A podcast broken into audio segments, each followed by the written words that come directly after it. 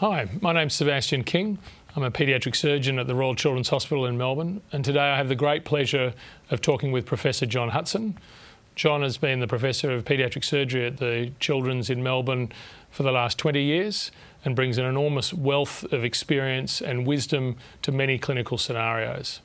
Today, John and I are going to be talking about Hirschsprung's disease and discussing the assessment, the management, and some of the controversies of this difficult condition the newborn baby with presumed uh, well, with a distal bowel obstruction, presumed Hirschsprung's disease. What are, what are the keys that you look for on clinical examination? Okay, so the first thing is that we've got the history right. They weren't distended at birth um, um, because there's no um, distension of the colon when there's only got amniotic fluid in it. But the moment they swallow air, then the colon becomes distended. So it classically becomes distended the second, third, or fourth day of life, um, uh, uh, because the colon is not emptying the air very efficiently. And then we need to look at the anus and, and make sure have we got an anorectal malformation? Have we got a, you know, a, a stenotic anus in the or a normal anus in the right place? And this is the, to me, it's one of the times where you really need a rectal examination with your little finger to find out does it feel normal? Have we got, can we go through the anal canal, which is roughly the diameter of your little finger, um, and find the tip of our little finger in a dilated rectum, which it should be. In a normal uh, um, rectal examination in a baby, you can put your finger in the canal and then you can feel the rectum means mm. just above that. But in, in Hirschsprung disease, it doesn't feel like that. It feels like the anal canal's too long. Mm. It's you can't get Continuing. you can't get it top above. You're, you're not effectively above the pelvic floor because you can't see where you can't feel where the pelvic floor um, uh, is because the spasm in the in the aganglionic um, anal canal and rectum makes it hard to feel what's happening outside. So it feels like an elongated anal canal. Mm. And then, of course, when you take your finger out, um, if I'm doing it right, I'll have the medical student positioned so that they'll get the meconium on them because it often has a, have a, goes a splat, mm. you know, with a sudden decompression, which we think is triggered by the passive stretching. For some reason, releases the spasm that the child's got because. When the when the enteric nerves are missing, the smooth, smooth muscle of the colon's in spasm, um, um, which otherwise seems a bit counterintuitive.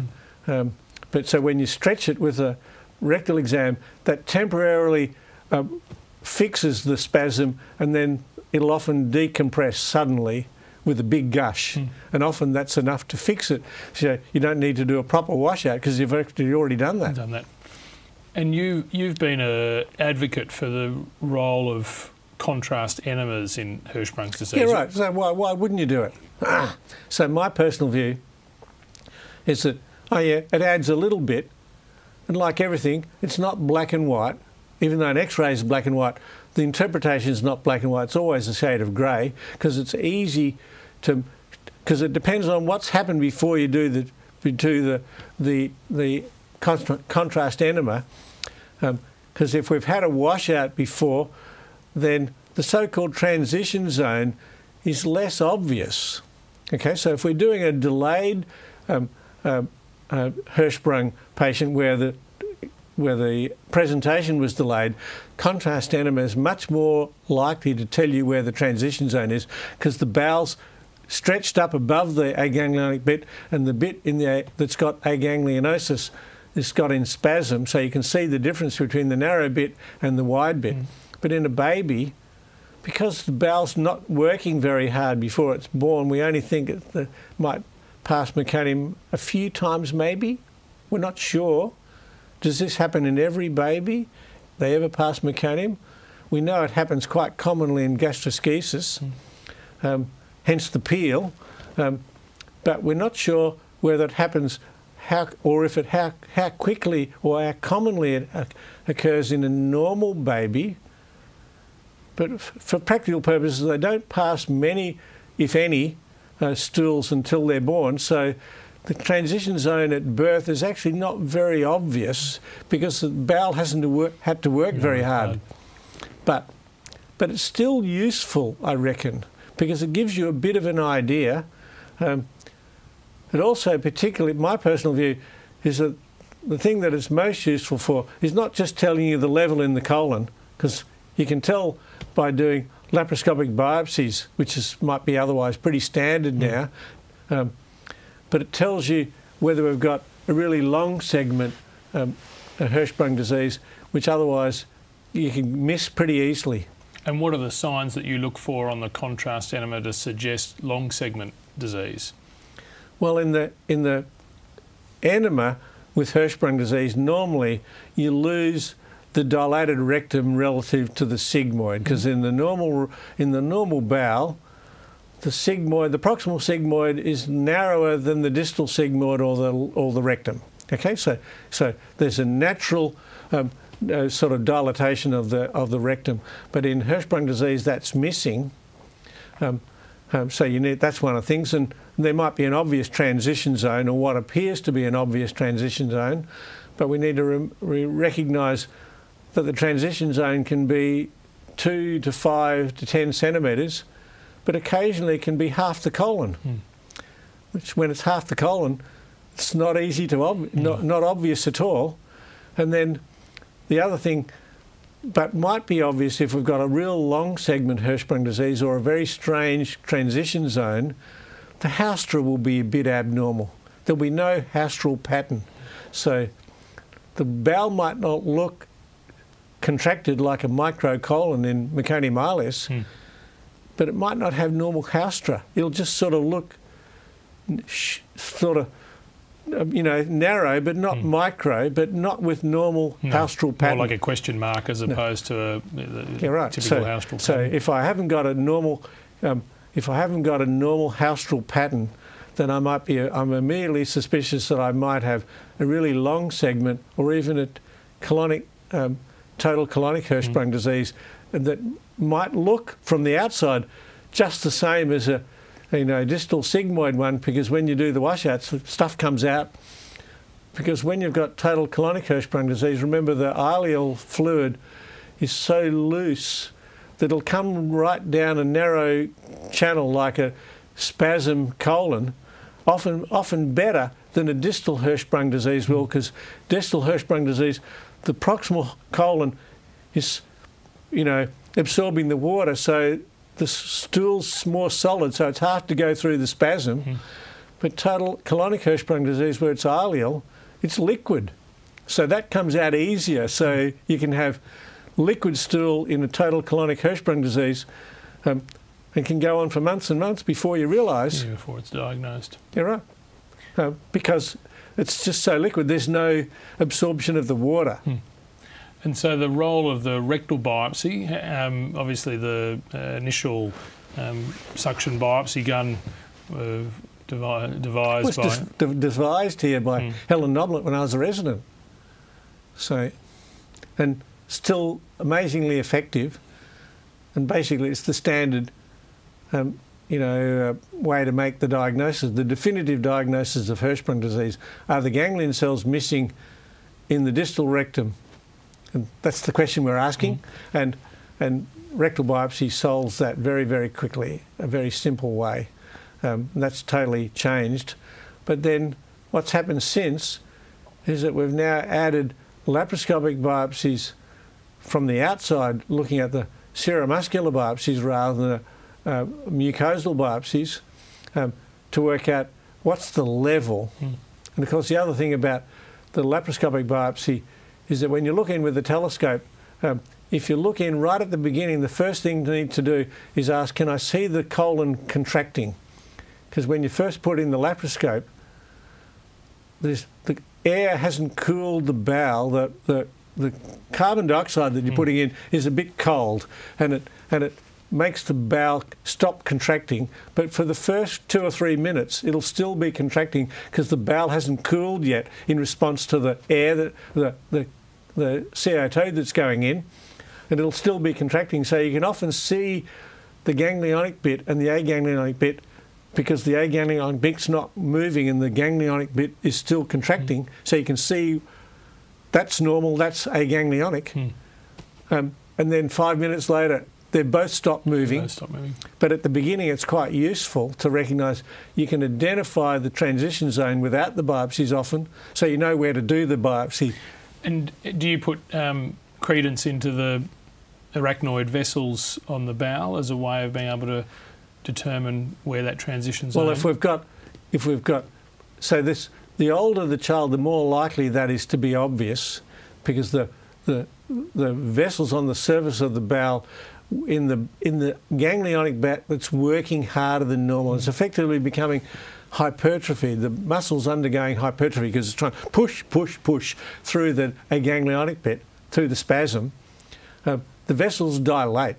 Okay, so you can see more obviously, uh, you know, the vessels are much more prominent in the ganglionic bit, particularly if the di- diagnosis has been a bit delayed. Mm. So if you're doing a Hirschsprung disease in a six month old, it's really obvious. If we're doing it in the first few days of life, it's not nearly that obvious because the bowel hasn't had to push so hard for long enough. We haven't got any hypertrophy of the muscle. So consequently, the vessels haven't hypertrophied either. Mm. So it's a little bit less obvious. But it gets progressively more obvious the longer you wait before you do the diagnosis. And how did your approach to the operation change over the last 20, 30 years? Oh. Well, we originally did old fashioned stuff. You had to do, you know, colostomy.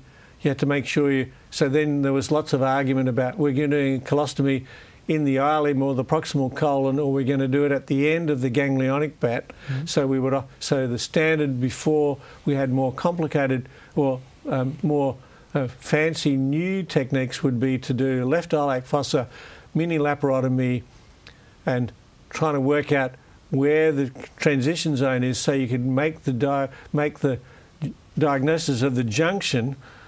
Is that the in the somewhere somewhere in the sigmoid? Because if that was the case, then you could bring the end of the ganglionic bowel as your stoma, Mm. and then you would then do the definitive surgery where you would bring the sto- undo the stoma and bring it to the Mm. anus, and then you only had to decide do you need to put the stoma back as a covering, yes or no. Yep. And then there were lots of things that people used to do. One of the things I first got taught fairly early in the piece was to leave it hanging out five or ten centimetres. Wait for it to sit there for a while, sort of get effectively get stick to the inside of the of the pelvic floor, um, so that would avoid doing a stoma. Mm. That was one of the things that we did before we had more modern things to do. Um, but then, of course, that was quite effective, but it was just ugly. Mm. Parents hated that. That was scary, Mm. having a bowel hanging out. Um, but otherwise, it was very effective. It just scared the hell out of them. So parents mostly didn't like that. But even though it was actually quite effective, it's, that's quite a good technique in a third world country where you're trying to avoid doing a stoma, Mm. because then you can cut off the bit that's sticking out the following week and send them home, and they might never come back Yep. because it might be a three day journey on a camel to come back to the hospital. And so, if you can fix it all in one go without a stoma, has some advantages. So, that's quite still useful in some third world Mm. circumstances. But these days, we'll be asking, well, can we make the diagnosis? Can we identify the level? Make do laparoscopic biopsies after we've done the rectal biopsy to confirm yes, we've got Hirschsprung's, or no, we haven't.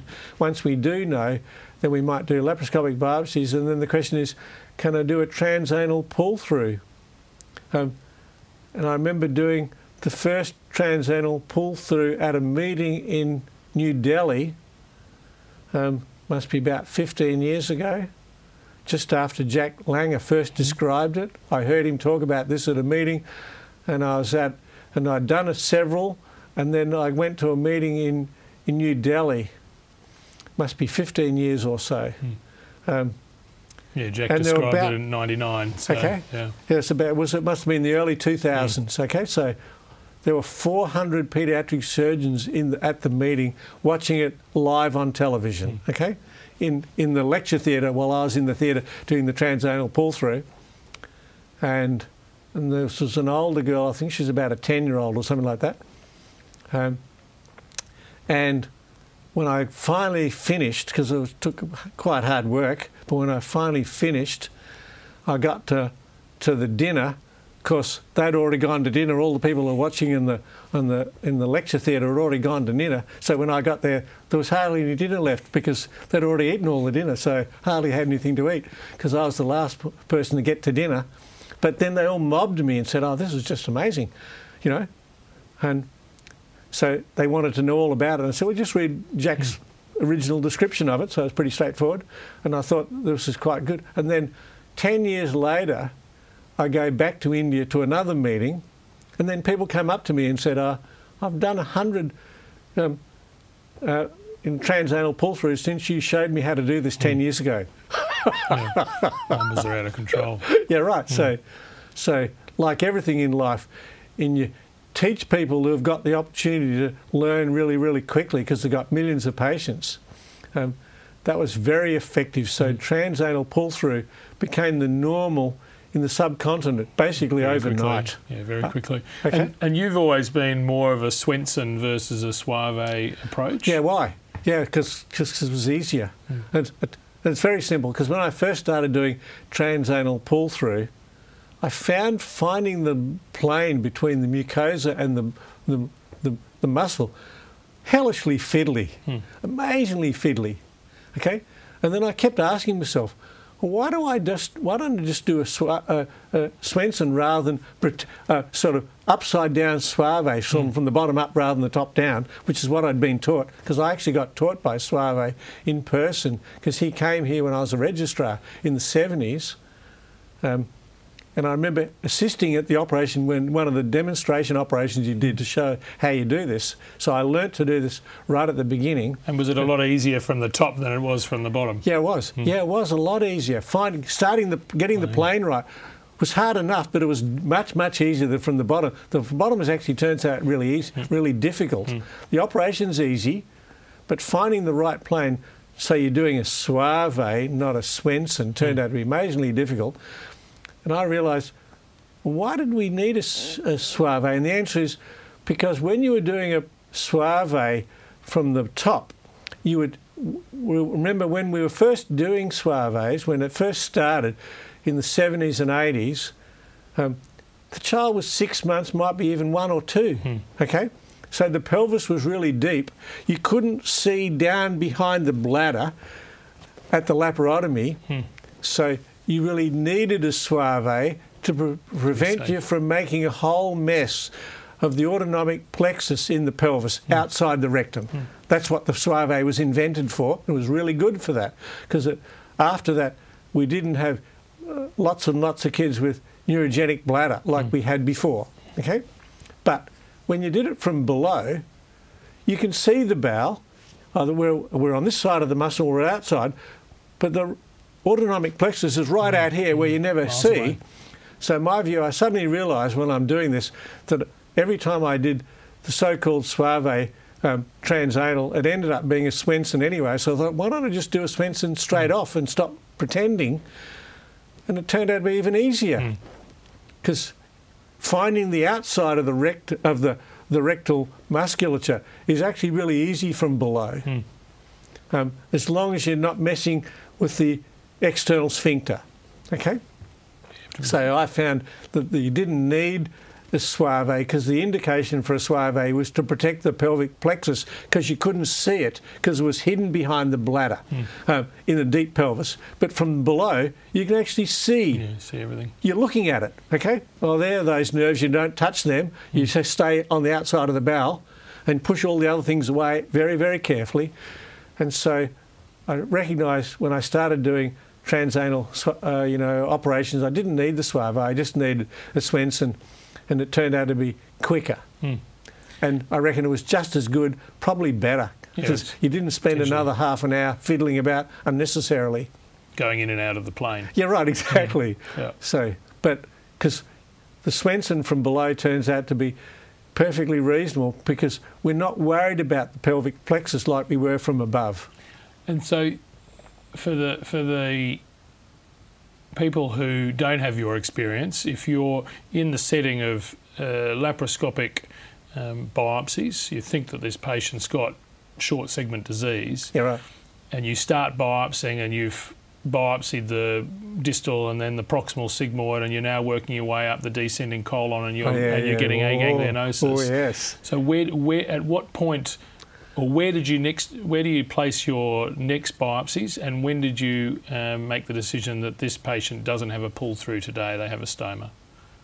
What was your thinking? If I get into that? the descending colon,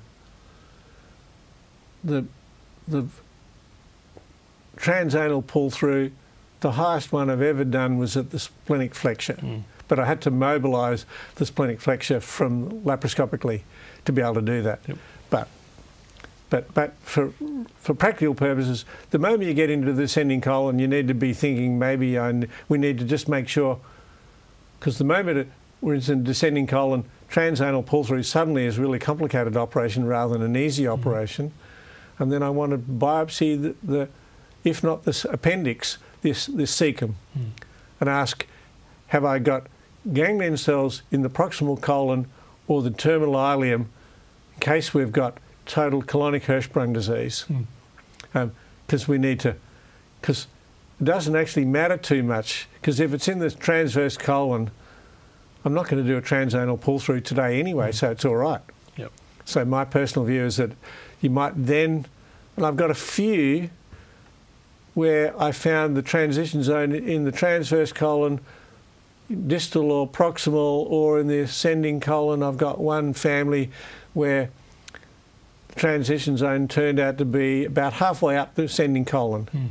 Okay, and we did we didn't do anything complicated at the beginning, but in the end, once we knew the level, we then brought the ascending colon to the to the anus. Yep.